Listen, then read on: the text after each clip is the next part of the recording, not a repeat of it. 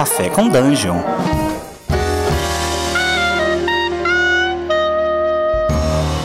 Bom dia, amigos do Regra da Casa. Estamos aqui para mais um Café com Dungeon. A sua manhã com muito RPG. Meu nome é Rafael Balbi e hoje eu tô bebendo um cafezinho aqui e olhando para a profundeza da cor desse café, eu me dei conta da dimensão humana e de que eu não sou nada. Com esse pessimismo, a gente vai falar, obviamente, de Cthulhu e de Lovecraft, mas agora a gente vai pegar um, um, um livro específico chamado Território Lovecraft, e essa é a nossa coluna, já batizada agora de HP Love Coffee. Mas antes de começar, vou lembrar que você pode se tornar um assinante do Café com Dungeon a partir de 5 reais. Não são nada, dá um cafezinho de nada mesmo, um pão com manteiga ali. E você já pode participar de um grupo de Telegram muito maneiro, recheado de gente interessada em trocar ideia de RPG com diferentes backgrounds aí, diferentes passados e passagens pelo hobby. E inclusive a galera das colunas, tanto essa coluna de, de Cthulhu quanto a galera, a galera da coluna de D&D e todo mundo tá lá trocando uma ideia sadia e maneira. Então, picpay.me barra café com dungeon, considere se tornar um assinante e ainda concorra a sorteios. E participe também de, de workshops, como o nosso workshop de Hexcrawling. Então, fica de olho. É isso aí, sem mais delongas. A coluna de Cthulhu HP Love Coffee é sua. Manda ver, Aline. E aí, Balbi? Vamos lá, né? Mais um, um episódiozinho aí falando do, de tentáculos, Cthulhu e insanidade. E para hoje a gente decidiu trocar uma ideia desse livro, né? Até foi comentado por um dos apoiadores lá no, no grupo do Telegram, o Rafael Moraes, né? Que é um livro recente, né? Ele foi escrito aí em 2016, se eu não me engano, e tenta trazer uma abordagem aí um pouco mais moderna, talvez, para os mitos. Moderna no sentido da discussão, né? Porque é um livro aí que trabalha bastante com racismo nos Estados Unidos e os mitos. E aí, para trocar uma ideia sobre isso, é, nós chamamos aqui a Mayumi, que, bom, é um pouco de nepotismo da minha parte, mas é minha irmã. E ela trabalha numa ONG e tem um clube do livro. Então, manja bastante aí de literatura, leu esse livro e a gente vai destrinchar aí um pouquinho ele. O que, que você tá tomando aí nessa manhã, Mayumi? Oi, gente. Oi. Então, eu decidi que eu não vou tomar nada, porque eu acho que é mais seguro não comer nem beber nada aqui. Muito bom. Eu tô aqui tomando meu cafezinho num restaurante, né, na, na, beira da estrada, porque eu li no guia que era um lugar seguro para parar e tomar um café. Então eu tô acreditando aqui no meu guia de viagem. E a gente então vai passar e fazer essa viagem um pouquinho pelo território Lovecraft. Mas antes disso, Mayumi, se apresenta aí um pouquinho pra gente, fala um pouquinho de você pra gente depois cair dentro do livro. Bom, pessoal, eu sou a Mayumi, eu sou irmã da Aline Terumi, como já foi apresentada.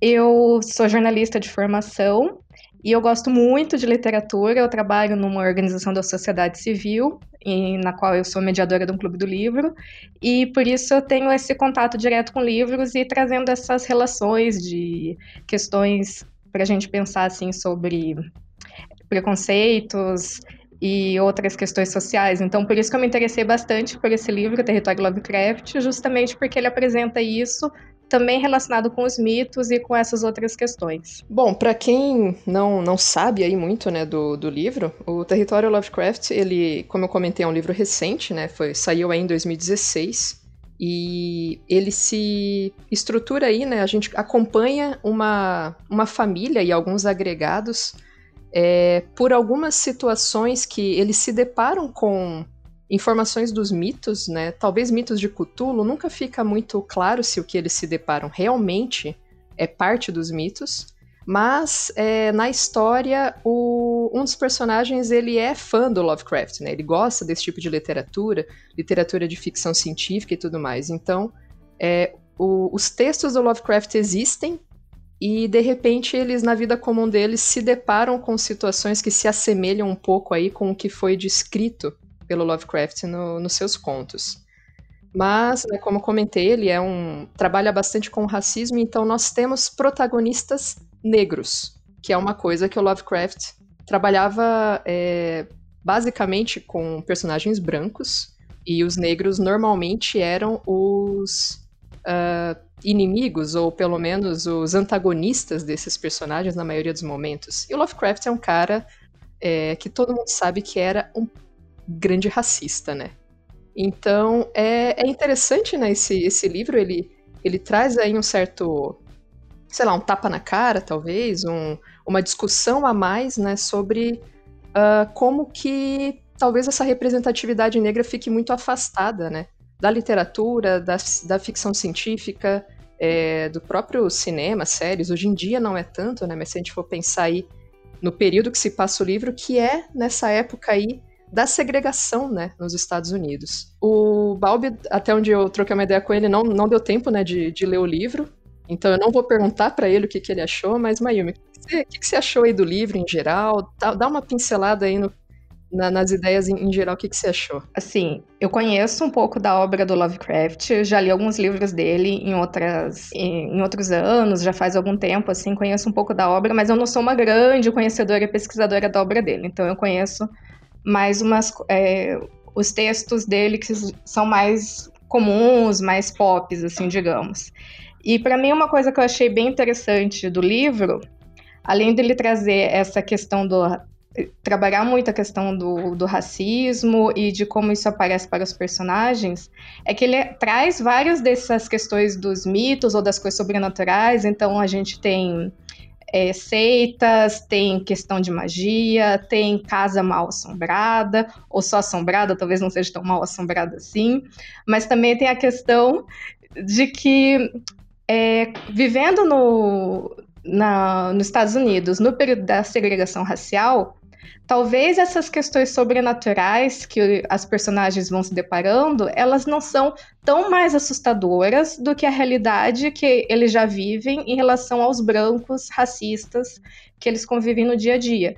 Então, muitas vezes, há situações descritas que elas aparecem de cenas do dia a dia, do tipo estar num restaurante que eu não sei se eles aceitam negros, porque naquela época tinha isso, de você não saber se você seria servido ou não no restaurante. Então, uma cena dessas, às vezes, é muito mais tensa do que uma cena que aparece o sobrenatural em si. Então, como é, ele traz um pouco desse terror do cotidiano também no livro. É, isso é, inclusive, bem no final, né? Acho que a gente tem uma ideia aí, talvez, de, de tentar não contar né, o final do livro, mas em um dos momentos finais é bem isso, né? Falam para esse grupo de personagens de não, mas vocês precisam de mim, porque os outros, eles não vão tratar vocês assim, vocês correm perigo. E eles riem muito, né? Dão uma gargalhada na cara e falam: Cara, a gente mora nos Estados Unidos, é, a gente sabe o país que a gente mora. Você acha que a gente tem medo disso aí? A nossa realidade é muito pior do que isso, né? Então é isso permeia demais o livro mesmo, né? Você você vai ficando tenso nos momentos em que eles descrevem é, situações tipo, pô, furou meu pneu, né? O, o, o primeiro capítulo é, é, começa assim, né? O cara tá viajando e ele tem esse guia, né? E esse guia ele vai permeando muito a história, né? O guia de viagem segura do, do negro. Você olha ali onde que tem um mecânico que me atenderia, onde que tem um restaurante que eu posso ir, onde tem um lugar que eu posso usar o banheiro, né, e que tem um banheiro para negros e o um banheiro para brancos. É, e, e, como tentar viver de forma segura nessa realidade. E aí, pô, você tá com o seu carro parado na beira da estrada porque as pessoas, o mecânico que você tentou ir olhou para você e falou: "Vai embora, você é um negro, eu não vou te atender".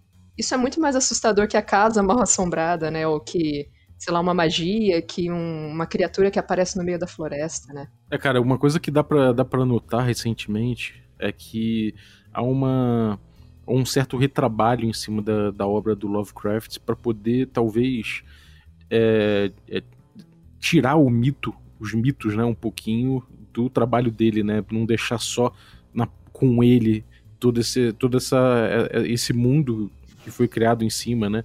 Então a gente vê não só dentro do RPG, mas em outros em outras mídias. A gente falou aí do do, do cor que, que veio do espaço, né? E outras coisas que a gente vê essa, essa preocupação, né? Em poder tirar essa mácula do, do racismo da obra, né? Porque é, é uma questão de acessibilidade, é uma questão de, de representatividade na obra que é importante tirar, né? É importante deixar de lado isso, né? Então, reler isso aí é uma coisa que é vital, né?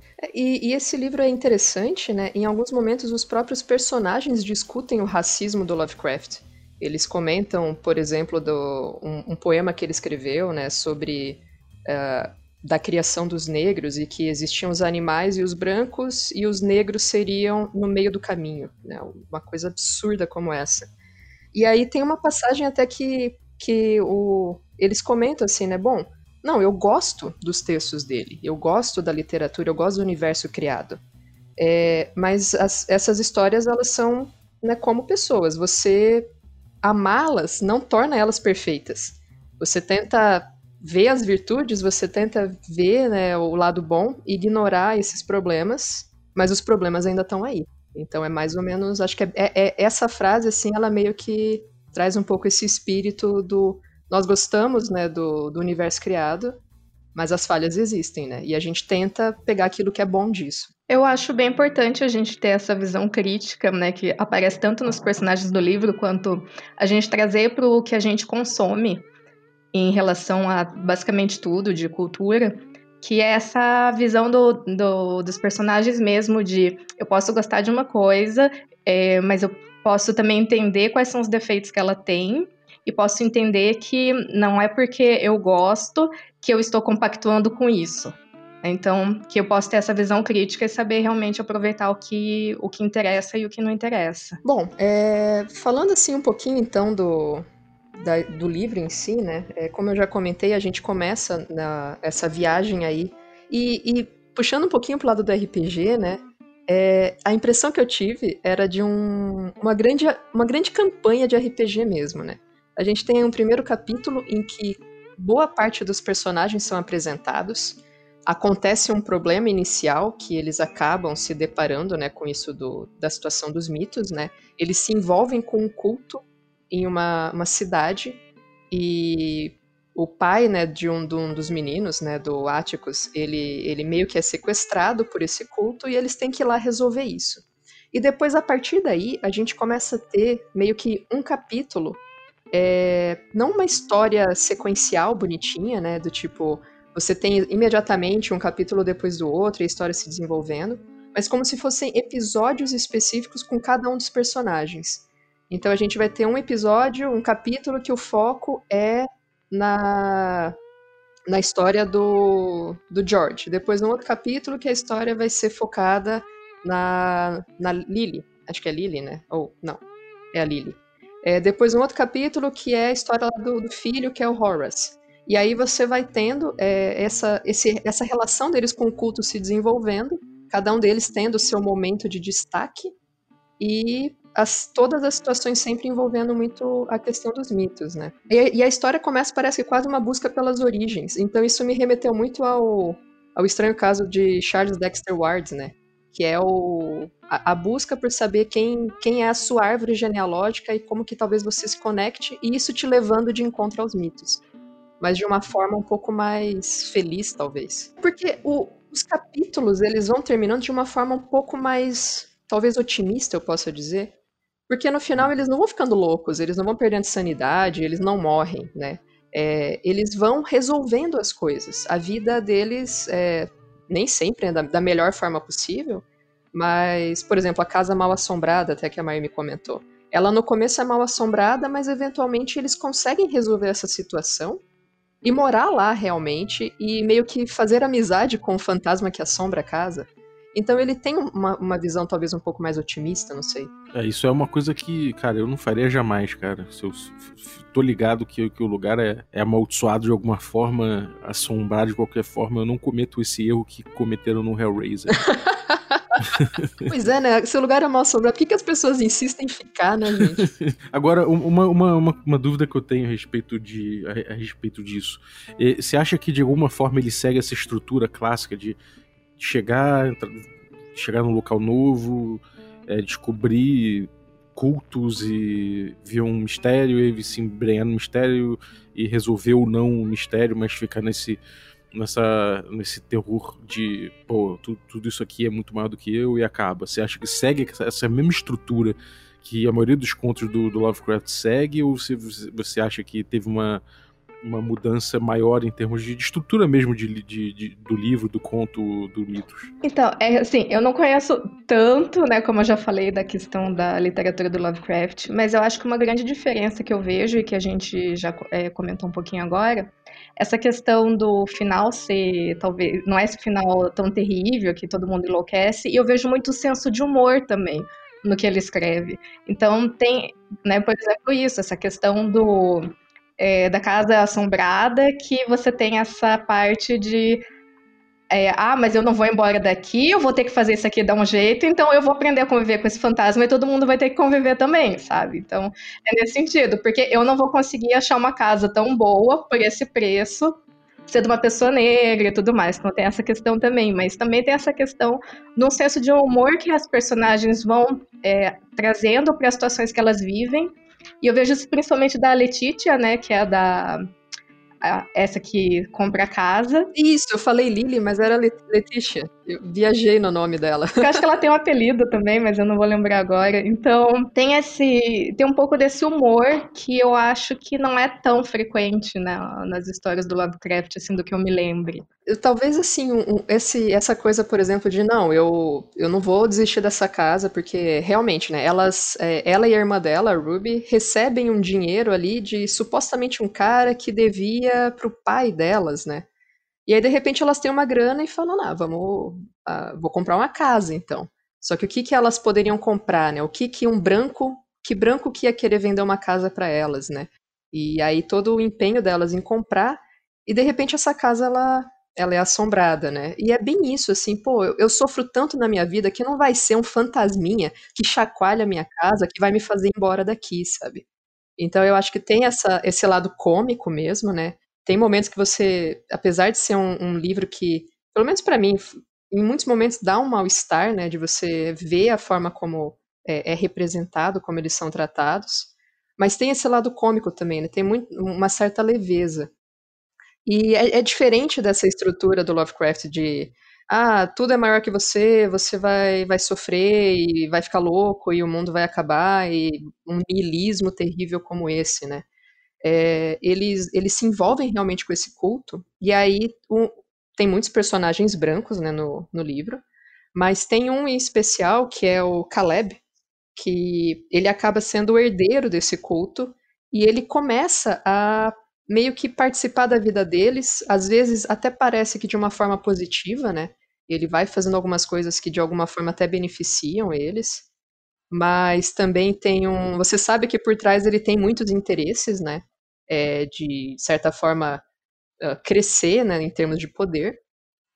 E só que não, não é uma coisa assim tão uh, um inimigo inimaginável. Meio que assim, o, o, o inimigo deles, ou aquilo que movimenta a história e vai apresentando essas questões mágicas e esses problemas para eles, é esse personagem que é branco.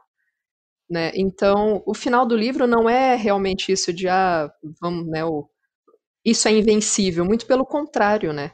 Eles parece que isso é muito mais vencível do que a realidade racista. Eu acho que as, as personagens elas são muito resilientes, né? E elas são muito, vou dizer, parece que elas não se deixam levar, é, se deixam abater pelas adversidades que surgem. Em alguns momentos eu até acho um pouco estranho isso no livro, porque Parece que é muito fácil virar a chave e assim, ah, beleza, a gente tá aqui, tá rolando um culto, meu pai tá sequestrado, vou resolver tudo isso aqui.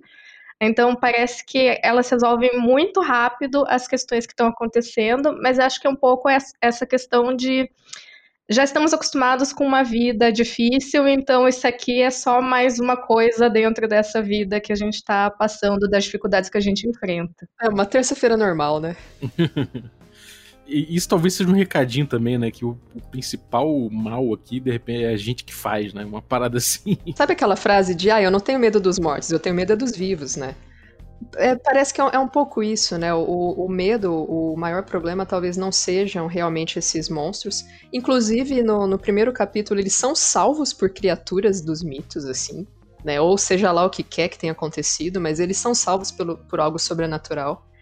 E, e, durante todo o decorrer parece que eles vão conseguindo se relacionar com esse lado sobrenatural de uma forma até muito, muito melhor do que a maioria dos protagonistas do Lovecraft. Tem um, um capítulo que eu acho especialmente interessante, que é dessa Ruby, né? Que, que é uma das irmãs ali. Ela, ela foge da casa, né? Ela não quer ficar na casa assombrada.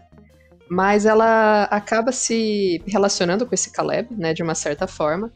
E ela toma uma poção que faz ela mudar a aparência dela. E ela passa, ela quando toma essa poção, ela se torna uma mulher branca. E aí ela fala, gente, é assim que os brancos se sentem na rua, andando sem ninguém te encarar, sem ninguém desviar o olhar, podendo entrar na loja. Eu, ela, ela entrou numa loja e falou, não, eu só tô olhando, e o, o vendedor não, não achou ruim, sabe?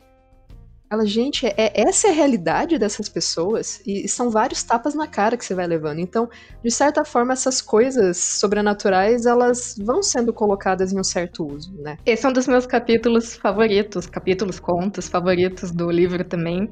E é muito legal que o livro também vai trazendo relações não só com Lovecraft, mas com outras histórias, porque nesse capítulo faz uma referência ao Magic Monstro, né? Ao é, quem é o Jekyll e quem é o Hyde. Sim, perfeita a relação. A relação é né? é perfeita. Acho até assim, ela é um pouco explicada demais, talvez. Né? É, com um pouco menos a gente já poderia entender a relação que está querendo fazer, mas eu acho muito legal isso, porque a Ruby começa a pensar quem é o Jekyll e quem é o Hyde dessa relação que ela está tendo de ser uma uma mulher branca quando toma poção, ela enquanto mulher negra. Então, assim, qual é a personalidade real dela mesmo? Se a personalidade dela é o que ela consegue fazer quando ela tá no, no corpo de uma mulher branca, porque ela pode fazer tudo que ela realmente gostaria de fazer, ou a personalidade dela é quando ela tá como ela é mesmo de uma mulher negra que ela tem que ficar se cuidando o tempo todo. Então, tem toda essa questão psicológica também que eu acho bem legal desse capítulo. É, a literatura e o cinema, nos seriados, enfim, nos últimos tempos, tem tomado um pouco essa, essa posição de explicar demais as coisas, né? Meio que assim, ah, talvez o pessoal não vai perceber, então eu vou falar. Quando você é a mulher branca, será que você é o monstro ou será que você é o médico, né? Será que você é a sua forma de origem? Mas, de qualquer forma, é uma. É, é, o livro realmente faz muitos paralelos com literatura em geral, que é muito interessante. E esse capítulo é, é, é muito bom, assim. E, e, talvez seja um dos melhores. Eu gosto muito desse e aquele que eles invadem o museu para roubar o, o, livro dos nomes. Ah, esse é bem maluco também. E eu acho. E tem a relação com o Necronomicon, é, que tem até a piada. Assim, é o livro dos nomes. Ah, é o Necronomicon. Não, é o livro dos nomes. O Necronomicon é o livro dos nomes mortos. Então não é a mesma coisa. Então tem essa, tem esse humor que aparece de vez em quando aí também. É, esse, esse capítulo que eles invadem o museu para roubar o, o livro dos nomes, ele é maravilhoso, inclusive pensando numa aventura de RPG. Porque você tem uma situação que eles vão, eles entram lá, e aí tem uma porta que eles têm que dar um jeito de saber uma forma secreta de abrir aquela estrutura. Depois eles entram e aí tem um baú, mas esse baú ele tá tipo, a passarela que eles estão caminhando, ela termina no meio do nada e o baú parece que tá flutuando. E aí como que eles vão resolver? E aí eles veem o corpo de uma pessoa que provavelmente tentou roubar esse baú também, tá lá flutuando como que em órbita ao redor do baú. E aí eles ficam, caralho, como é que a gente vai fazer? E aí amarra corda em um, e aí tenta fazer de um jeito, de outro.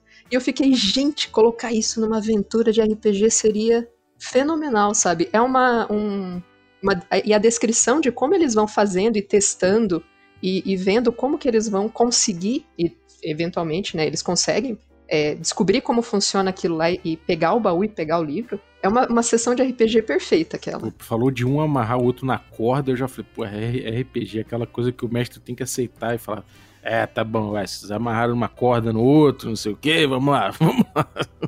Não, cara, eles amarram um na corda e pegam mais levinho, e aí eles saem correndo e arremessam, cara, é muito bom. Isso é muito típico de sessão de RPG, cara. Isso é muito. Eu tive uma ideia. Aquele lance clássico do você pode tentar, né? Sempre você pode tentar alguma coisa, não tá valendo. Maneiro. E, e cara, que que você acha que tem essa coisa do, do tom do, do, do livro, do que você falou que tem tem um pouco mais de humor, que tem essa coisa de, se, de resolver algumas coisas e de dar uma releitura pro, pro, pros contos de mitos. Você acha que tem que, que isso aí é, tem, tem uma influência maneira para RPG de fazer essa releitura para poder fugir dessa estrutura que a gente está tão acostumado nas sessões? Olha, eu acho que sim, né? É, ele, ele dá realmente um, um ar assim um pouco diferente, né? De você talvez pensar não nesse final tão catastrófico, de e, e também para os jogadores mesmo, sabe? Pensando aí de novo, né? É, é, que esse capítulo da Casa Assombrada eu gosto bastante também. Eu acho ele que, que ele mostra uma solução diferente, né? Pô, você não precisa talvez expulsar o fantasma, é, tipo, de certa forma, tirar ele de lá ou abandonar a casa. Será que não existe uma forma de comunicação e de você descobrir talvez o que, que ele queira e isso resolver as coisas de uma forma mais amigável? Né? Não, não, não partir para um combate, não partir para uma exorcizar a casa, não sei. Então, é, ele, ele traz aí, de certa forma, um humor que consegue não tornar é, meio galhofas, assim, sabe? Aquela coisa tipo, ai ah, meu Deus, que, que humor meio, meio bobo, né? Ele, casa bem, ele consegue sim trabalhar isso de forma interessante. Mas aí, assim, tem vários outros capítulos, né? Tem um outro que eu gosto também, que é, é, trabalha bastante com uma criança, né? Que é o Horace. E aí ele, ele ganha uma marca né, na cabeça, uma pessoa faz um, uma magia com ele. E aí ele é, não consegue falar isso pros pais, né? Até por parte da magia. E aí tem um, um bonequinho, tipo, sei lá, um bonequinho meio tribal, parece. Eles descrevem que ele tem ossos amarrados na cabeça e umas marcas tribais no corpo, né? E o bonequinho começa a perseguir o moleque. É, e ele morre de medo desse boneco, né? Como se ele fosse atacar ele, machucar ele. E eu, eu acho as descrições desse capítulo também muito, muito divertidas. Ele é um capítulo que é extremamente engraçado, mas eu fico pensando na criança, o pavor que ela deve ter sentido de estar tá trancada num banheiro tentando segurar a porta e um bonequinho esmurrando o banheiro, sabe? É engraçado pra gente, né, que tá lendo, porque pra ele não tinha graça nenhuma o que tava acontecendo. Que outros capítulos que você curtiu aí que você queira comentar? Eu ia falar de um outro capítulo que eu acho que ele pode. poderia também se tornar assim uma aventura de RPG, que é um que é focado um pouco mais no Montrose, que é o pai do Atticus que é quando ele tem que ir atrás de umas cartas, umas fórmulas que um, um outro cara tinha escrito, eles viajam para uma outra cidade, e aí ele tem que. É, porque o filho dele tinha ficado com essas cartas, ele tem que procurar onde está esse material, porque teria umas, umas magias anotadas ali. Então eu acho que isso também seria um capítulo que daria para transformar muito bem numa aventura. É, esse é aquele capítulo que eles viajam para outra cidade e aí ele se separa do Atticus, né? E parece que ele meio que entra numa uma outra dimensão, assim, né? Uma dimensão paralela. É como se fosse uma outra dimensão, outro tempo. É, tem, um, tem todo esse lance, assim, de. Parece que o tempo tá meio paralisado ali, numa outra época, então tem, tem essas questões também. Tem o da Hipólita também, né? Que ela viaja para outro outro planeta. Isso. Esse capítulo também é bem interessante. Ele é um capítulo já mais. parece um pouco mais uma homenagem a coisas de ficção científica, meio que, sei lá, Asimov, alguma coisa assim, né? Ela, ela encontra alguns códigos, né? E ela é uma mulher que, apesar de não ter podido estudar, e aí é, é interessante também, né? Puxando um pouquinho isso, que a gente vê também muitas questões de, de machismo, né? Da posição da mulher na sociedade e tudo mais. Mas ela queria é, ser uma astrônoma, né? Ela é meio que pirada com planetas, telescópios e, e eles até contam a história de como ela que nomeou Plutão, mas não foi reconhecido, né? E aí ela descobre num telescópio com umas indicações ali, tudo maquinado de alguma certa forma, tudo sempre girando ao redor aí desse culto, né, do que eu comentei desse Caleb, que tinham umas coordenadas. E aí ela vai nesse telescópio acha lá um, uma, uma, sala, digita um, esses códigos que estavam ali e se abre para um outro planeta, né? E ela vai para esse outro planeta e aí ela descobre que algumas pessoas foram mandadas para lá como uma forma de punição por um romance interracial que era uma coisa abominável, né? Isso é interessante, né? Porque em nenhum momento o autor ele, ele fala, ah, eles viram um Deep One, eles viram Cthulhu, eles viram sei lá, Shubiniguraf. Não. É, ele não, em nenhum momento ele descreve esse sobrenatural tentando fazer uma alusão tão óbvia, né, com os mitos. Mas é sempre essa atmosfera que permeia, né? Então, é, essa criatura aí, ela, tipo, ficava numa pedra, né? E aí ela se abria, saíam os tentáculos e tal. Então você você que conhece ali um pouquinho do Lovecraft consegue pegar esses easter eggs todos, né? Esses comentários, até referências muito óbvias e outras nem tanto. Mas, assim, é muito uma construção do leitor, né? Então você olha e fala, ah, poxa, tem uma referência aqui e outra ali. Mas nada é tão, tão gritante, tão óbvio, né? E é interessante nesse capítulo que tem toda essa questão. E é também um dos capítulos que aparece uma criatura monstruosa que a gente não sabe muito bem o que é, que tem uns tentáculos, umas coisas. E aí isso também acho que puxa um pouco de volta para as questões mais Lovecraftianas. É, isso é realmente um problema, né? Se você tá lá falando assim, ah, beleza, vocês entram aqui num numa casa e aí tem o cão dos tíndalos. Você fica, ah, beleza, já sei como que eu tenho que fazer, eu já sei como resolver, eu já sei né, qual, qual que é a situação que foi, foi criada ali no, no conto, e aí como que eu posso combater isso. Agora, se você tenta usar essa, essa forma aí de você dar uma explicação, tentar dar uma descrição, mas sem ficar você não precisa ficar falando o nome das criaturas o tempo todo, sabe? Uma outra coisa que eu, que eu tinha é, anotado aqui de comentário, né? Tem algumas passagens, alguns trechos, né? Que, inclusive, eles mesmos comentam isso. Mais pro final do livro, de certa forma, esse grupo de pessoas que acaba sendo exposto a todas essas relações, eles começam a tentar achar uma forma de se livrar disso, ou se afastar disso, né? Da, é, principalmente se livrar da influência desse Caleb, né? E ele, esse cara, ele age em muitos momentos meio que como se fosse dono deles, né, proprietário deles, como um bom branco é proprietário de um grupo de negros, assim. E aí eles então se reúnem de uma, né, com, com os, os, familiares, os amigos ali que fazem parte desse grupo, para então tentar descobrir o que que ele está tramando, né, qual que é o próximo passo que ele quer dar e como que eles conseguiriam, é, de certa forma, se livrar disso. E aí é muito interessante porque esse cara, como herdeiro desse grande culto, ele tem uma, uma imunidade física, né? Então ele não poderia ser machucado. E aí eles começam então a tentar descobrir como que eles poderiam passar por cima dessa imunidade que ele tem, né? E, é claro, não, não, não vou contar o final aqui do livro, mas é, é, é bacana como que eles, de forma saudável, uh, se unem a esse sobrenatural que eles foram forçadamente apresentados para resolver os problemas que foram apresentados para eles, sabe? Então acho que é mais uma vez aquela questão de como o sobrenatural ele não é tão terrível assim comparado com o mal que aquele homem branco tá fazendo para a vida deles. Uhum. É, porque a vida deles passou a girar a, em torno desse cara, né? E, pô, eu não, não quero mais isso. Eu não quero que esse cara é, diga pra gente o que fazer, para onde ir, o que, que a gente tem que fazer, empregue as pessoas, né? Ele contrata alguns deles para trabalhar para ele, tá sempre ali à disposição.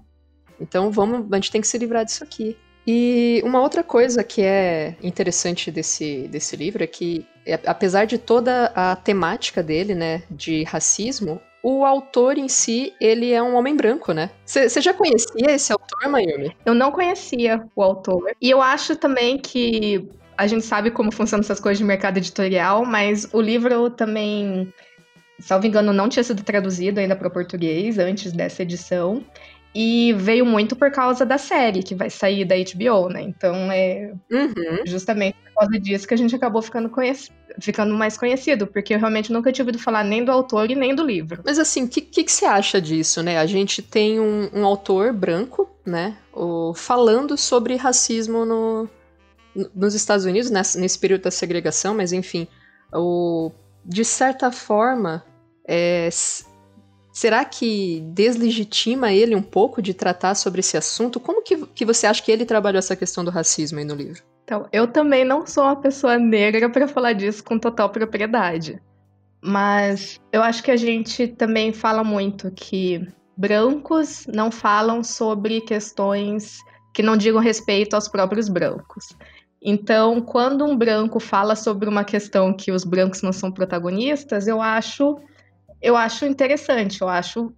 Eu, do, né, sei, do meu lugar aqui de, de fala, eu acho interessante. É, e é, foi tão interessante que o próprio Jordan Peele se interessou pela adaptação do livro para a série, né? E o Jordan Peele é o diretor do Corra, né? Ele é um diretor negro, ele é produtor da série da HBO, então, é, como ele se interessou, eu acho que isso acaba trazendo um pouco, para mim, trouxe um pouco mais de digamos, legitimação, não sei, do livro por causa dessa interpretação dele. E eu também penso que é um autor branco escrevendo personagens negros que não são aqueles personagens super estereotipados, como a gente às vezes vê com autores brancos fazendo. Então, é, isso acho que já é um ponto bastante positivo do livro. Tem uma coisa aí que eu acho que é a gente ter noção, né? Do, de onde parte a fala do cara, né? De onde parte a construção é, da ficção que ele fez e se ele está se ele tá de alguma forma tratando algum desses assuntos de forma irresponsável, né? E, e não, não, não estando tratando de forma responsável alguma coisa, principalmente para o público que é negro, né, e que, e que, sente essas dores, eu acho que é maneiro ele abordar isso, né, ele, ele tratar disso, porque obviamente é, ele está falando com um público que é que é majoritariamente branco, né, é, formou-se um público majoritariamente branco em torno do, dos mitos do Lovecraft e muito por conta da não, não, da, da não possibilidade de dele, dele se ver né, num protagonista, numa coisa assim. Então, só pelo fato dele estar tá, é, abordando isso de uma forma. Na, eu não li, né? Não li, não posso dizer, mas me parece, por todos os reviews e tudo, e tudo que vocês estão dizendo, que ele não foi, não foi responsável no, em nenhum momento. Então, partindo já da, da ideia de que é um cara branco tratando sobre isso, então me parece interessante, me parece maneiro. Ele está criando, ele, ele tá se colocando como um como aliado nessa causa, consciente do que acontece, né, e, e tentando abrir mão do, da exclusividade que, que enfim, que, que ele tem como homem branco para essa para esse tipo de literatura aí que, que é tão maneira e que merece ganhar o mundo, né? Pois é, isso é, é, é bem, bem colocado mesmo, né, de, de vocês dois, porque eu fico, eu, eu li, né, algumas entrevistas com o autor, ele comenta, né, que é, ele percebia isso, né, como existiam muitos fãs, né, de ficção científica, terror, enfim, né, todo esse gênero, mas que não se sentiam representados. E isso é uma, uma grande verdade, né? E de alguns contatos que ele tinha, né, de outras pessoas com quem ele conversava, eu li um, uma entrevista ele falando de um, um amigo que ele comentou de, ah, a gente podia ir fazer uma, uma escalada, uma caminhada, né? E, e aí esse amigo comentando que, ah, mas eu, eu não posso ir sozinho, né? Aí ele, como é, como assim? Por que não? Ele, cara, você, eu vou, eu vou o tempo todo e não tenho problemas, né? Dele, sim, mas você é branco, né? Se eu for fazer isso sozinho, é, vão me olhar torto, vão, para mim não é uma coisa segura. Aí ele, cara, claro que não, isso aqui é Nova York. Aí ele, sim, isso aqui é Nova York. E aí ele ficou, caralho, nunca tinha parado para pensar, sabe? E aí ele começou realmente a refletir sobre isso, falou, é, realmente, toda vez que eu vou fazer isso, eu vejo famílias brancas com seus carros grandes de luxo, com suas famílias, né, tipo de é, comercial de margarina, e eu não vejo realmente negros fazendo isso, né? E aí ele começou a refletir sobre essas diferenças que a gente, na, na nossa posição de, de privilégio social que a gente tem, a gente não enxerga, né? É, tanto eu quanto a Miami, que né, somos irmãs, obviamente, nós temos uh, privilégios é, por uma, uma posição econômica, social, né, de, de não sermos negras, de tudo isso, e a gente tem também o, o problema social, digamos assim, que a gente enfrenta de ser mulher. Então a gente passa por isso, mas a gente não tem outros tipos de preconceito. E às vezes a gente não percebe realmente como nós somos privilegiados de não sermos negros nessa sociedade. E aí você tem um aliado como esse, esse autor, que apesar de não ser negro, ele consegue tratar isso de forma realmente adequada, é, abre, abre espaço, abre caminho, e a gente precisa ter aliados, a gente precisa de homens que falem sobre machismo e sejam aliados, a gente precisa de brancos que falem sobre o racismo e sejam aliados, sem tomar o protagonismo, mas que né, se manifestem quanto a isso e que apontem quão idiota tudo isso é. Então, nesse aspecto, no começo eu também fiquei, pô, mas o, o cara, né, vamos ver como é que ele escreve. E no fim foi, foi muito interessante essa leitura. É, maneiro, cara, maneiro. Eu não sabia que. que eu, eu achava que ele, era, que ele era um autor negro, eu não sabia que ele era um autor branco. É, tem, para quem curte, para quem curte esse, é, essa ideia, né, de, enfim, de, de tratar de novo assim esse, esse material do Lovecraft, tem, eu já, já fiz aqui essa recomendação. Eu vou recomendar o Chris Pive, que ganhou aí o Ennis ele fez um cenário de Cthulhu, que é o, o Harlem Unbound, que já está na segunda edição aí. E é um material incrível e ele também se propõe a fazer a mesma coisa, né? Ele pega os mitos de cultura, ele pega esse ambiente, ele pega um, um ambiente majoritariamente negro nos Estados Unidos, faz um recorte histórico e aborda isso de uma forma, de uma forma muito, muito interessante. É um, é um ótimo material que eu recomendo a todo mundo aí. E só para puxar um pouco essa questão da representatividade também, é, não é não falando sobre esse universo mais do Lovecraft, mas falando um pouco sobre ficção científica, que é um outro gênero que também tem uma questão de subrepresentação de diversidade. Esse ano eu li um livro, a gente lê um livro no clube do livro que eu organizo, que é o da Octavia Butler, o Kindred. E ele é ficção científica, não exatamente, mas é considerado ficção científica.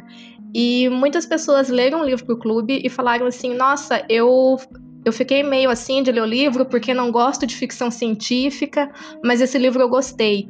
Então, às vezes, o problema não é o gênero literário em si, mas é a forma como as histórias são representadas. Então, se eu não me enxergo, se eu não enxergo questões que me dizem respeito, eu não vou querer, às vezes, consumir esse tipo de gênero. Então, a gente pode trazer isso para ficção científica, mas a gente pode trazer isso para questões de é, terror e fantasia, que também tem muito essa maior representatividade branca. Então, por que, que as pessoas às vezes não consomem esse tipo de livro? Porque elas não se identificam com o que está aparecendo. Então, a gente precisa ter esses autores, essas autoras que tragam essas outras representações, esses outros horários para esse tipo de literatura também. Uhum. E isso a gente pode puxar, inclusive, para RPG, né? Muita gente fala, pô, por que, que tem tanta pouca mulher jogando?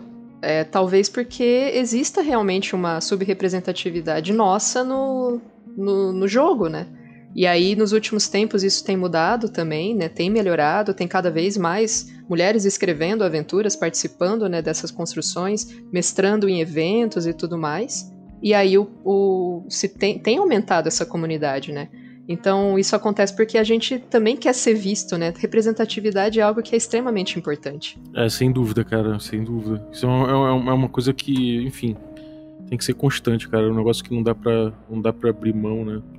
E, e é isso, cara. A gente tá vendo que aqui o, o cenário nacional de RPG, por mais que seja de, de, forma lenta, talvez, ele, ele tá mudando, né? A gente vê mais diversidade, a gente pega um, um stream a gente tem cada vez mais meninas, era uma coisa que era muito raro, tem cada vez mais. Tem negros, tem outras pessoas, tem pessoas trans, então acho que aos pouquinhos a gente está conseguindo mudar isso aí, né? É, principalmente a galera, a galera que quer, quer sangue no olho mesmo em relação a isso, que não, não deixa passar nada e que tá sempre correndo atrás disso aí. Eu acho, eu acho bem maneiro, porque quanto mais diversidade, mais ideia na mesa, mais, mais mais pensamento diferente, mais proposta diferente no jogo, na, enfim, no, no, meio todo, né, na comunidade como um todo. Acho bem, acho bem importante mesmo. É, pois é. Se todo mundo fosse muito igual, se você só olhasse para todo mundo que é igual a você, ia ser um, um saco, né? Convenhamos. Mayumi, quer, quer comentar aí mais, mais algum detalhe do livro que, que ficou? Alguma coisa assim que a gente não, não tocou que você queira levantar? Eu só queria dizer que é, mesmo eu que, como já comentei, não tenho tanta intimidade com a, com a obra do Lovecraft, embora eu já tenha lido, mas faz muito tempo, consegui ler e aproveitar muito bem o livro. Provavelmente não peguei todas as referências, mas eu acho que isso não trouxe nenhum problema na leitura. É um livro legal para ler, é, pensando sobre essas questões sociais que traz, mas também é um livro legal para ler pensando na questão de entretenimento. Ele é um livro tranquilo de ler, gostoso. É, como os capítulos, cada um traz uma história um pouco diferente, então você acaba suprindo vários tipos de, de história que você gosta de ler, quase como se fosse vários, é, várias revistas pulp num livro, né? então traz várias aventuras diferentes. Então pode suprir você gostar mais de espíritos ou seitas ou sociedades secretas, magia, então tem um pouco de tudo para todo mundo. Então acho que isso é interessante. É, e assim, é um livrinho de uma, aqui, umas 400 páginas, né, mais ou menos? Acho que ele não chega até 400, mas você lê rapidinho. É, eu, eu li, acho que o quê? Três, quatro dias, né? Mas eu também sou meio. Gosto bastante de ler, mas eu acho que, é, mesmo quem não tem tanto esse hábito mais curte aí o Lovecraft, mas não quer pegar lá, porque, assim, né? É, Vamos lá, a, a, às vezes ler os textos do Lovecraft são meio cansativos, né? Ele é extremamente descritivo e tem muito poucos diálogos e tal. Então, muita gente cansa de ler. Eu conheço muitas pessoas que falam que até gostam do universo, mas não conseguem ler muitos textos dele.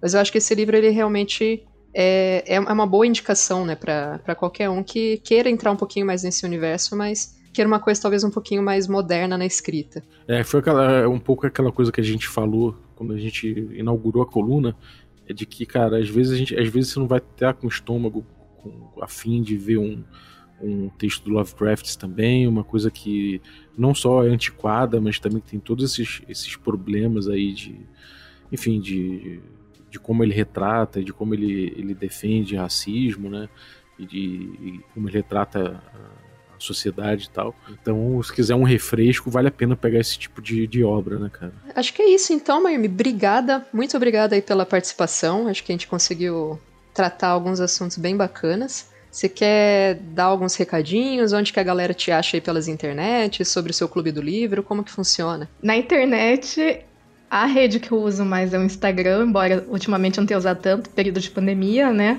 Mas se quiserem me achar lá, é Andrea, underline Mayumi, underline, porque né, já tinha muitas Andreas Mayumis por aí. E o Clube do Livro que eu organizo, esse ano a gente está fazendo em formato online por conta da pandemia. Então, quem quiser participar de qualquer lugar do país pode participar com a gente.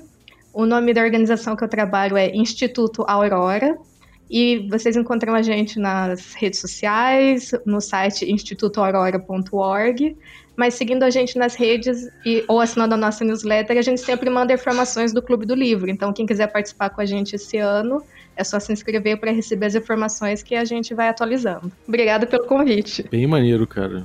Obrigado pela tua presença hoje, viu? Fechou. É, leiam leiam livro, leiam outras literaturas também. Acho que qualquer tipo de literatura alimenta muito as mesas, né? É, acho que o pessoal fica às vezes, ah, o que, que eu tenho que ler, o que, que eu tenho que, que comprar de livro para botar uma mesa legal. Cara, não fique só nos livros de RPG também, né? Veja filmes, seriados, livros, literatura, Aprenda sobre biomas, essas coisas. Fique atento aos seus sonhos também, seus pesadelos. Opa, sempre pode dar uma boa ideia. Finalizamos aí mais um episódio da nossa coluninha HP Love Coffee. Muito obrigado, então. Valeu você que ficou ouvindo a gente aí até agora. Valeu pela tua audiência. E eu queria agradecer é, aos nossos assinantes aqui por tornarem possível esse podcast então, muito obrigado aí aos Café Expresso, aos Café com Creme e aos nossos membros Café Gourmet, que são o Biratão Augusto Lima, Ricardo Mate, Adriel Lucas Balheiro Rodrigues, Rafael Cruz, Erasmo Barros, Abílio Júnior, Francioli Araújo, Rafael Caetano Mingorance, Chestes Lins, Pedro Cocola, Ulisses Pacheco, Daniel Melo, Matheus Hamilton de Souza e Denis Lima. Galera, muitíssimo obrigado pelo apoio de vocês. E eu queria agradecer aqui, por último, o Renato Cota pela cortesia da nossa vinheta de hoje, que ele gravou pra gente e enviou por e-mail. É, eu vou passar para vocês um WhatsApp aqui no descritivo do episódio, caso você queira gravar para ajudar a gente também a fazer as outras vinhetas provisórias. Você pode mandar um áudio pra gente no WhatsApp. É, na verdade, melhor que mande três áudios. O primeiro áudio falando Oi, quer café? O segundo áudio com outra pessoa falando café com quê? E a terceira, o terceiro áudio você falando café com dungeon de novo, para a gente poder usar nas próximas vinhetas provisórias que a gente vai fazer. É, lembrando que isso é uma sessão de, dos direitos da, de uso aí da nossa, da nossa vinheta, para que a gente não tenha problemas legais no futuro.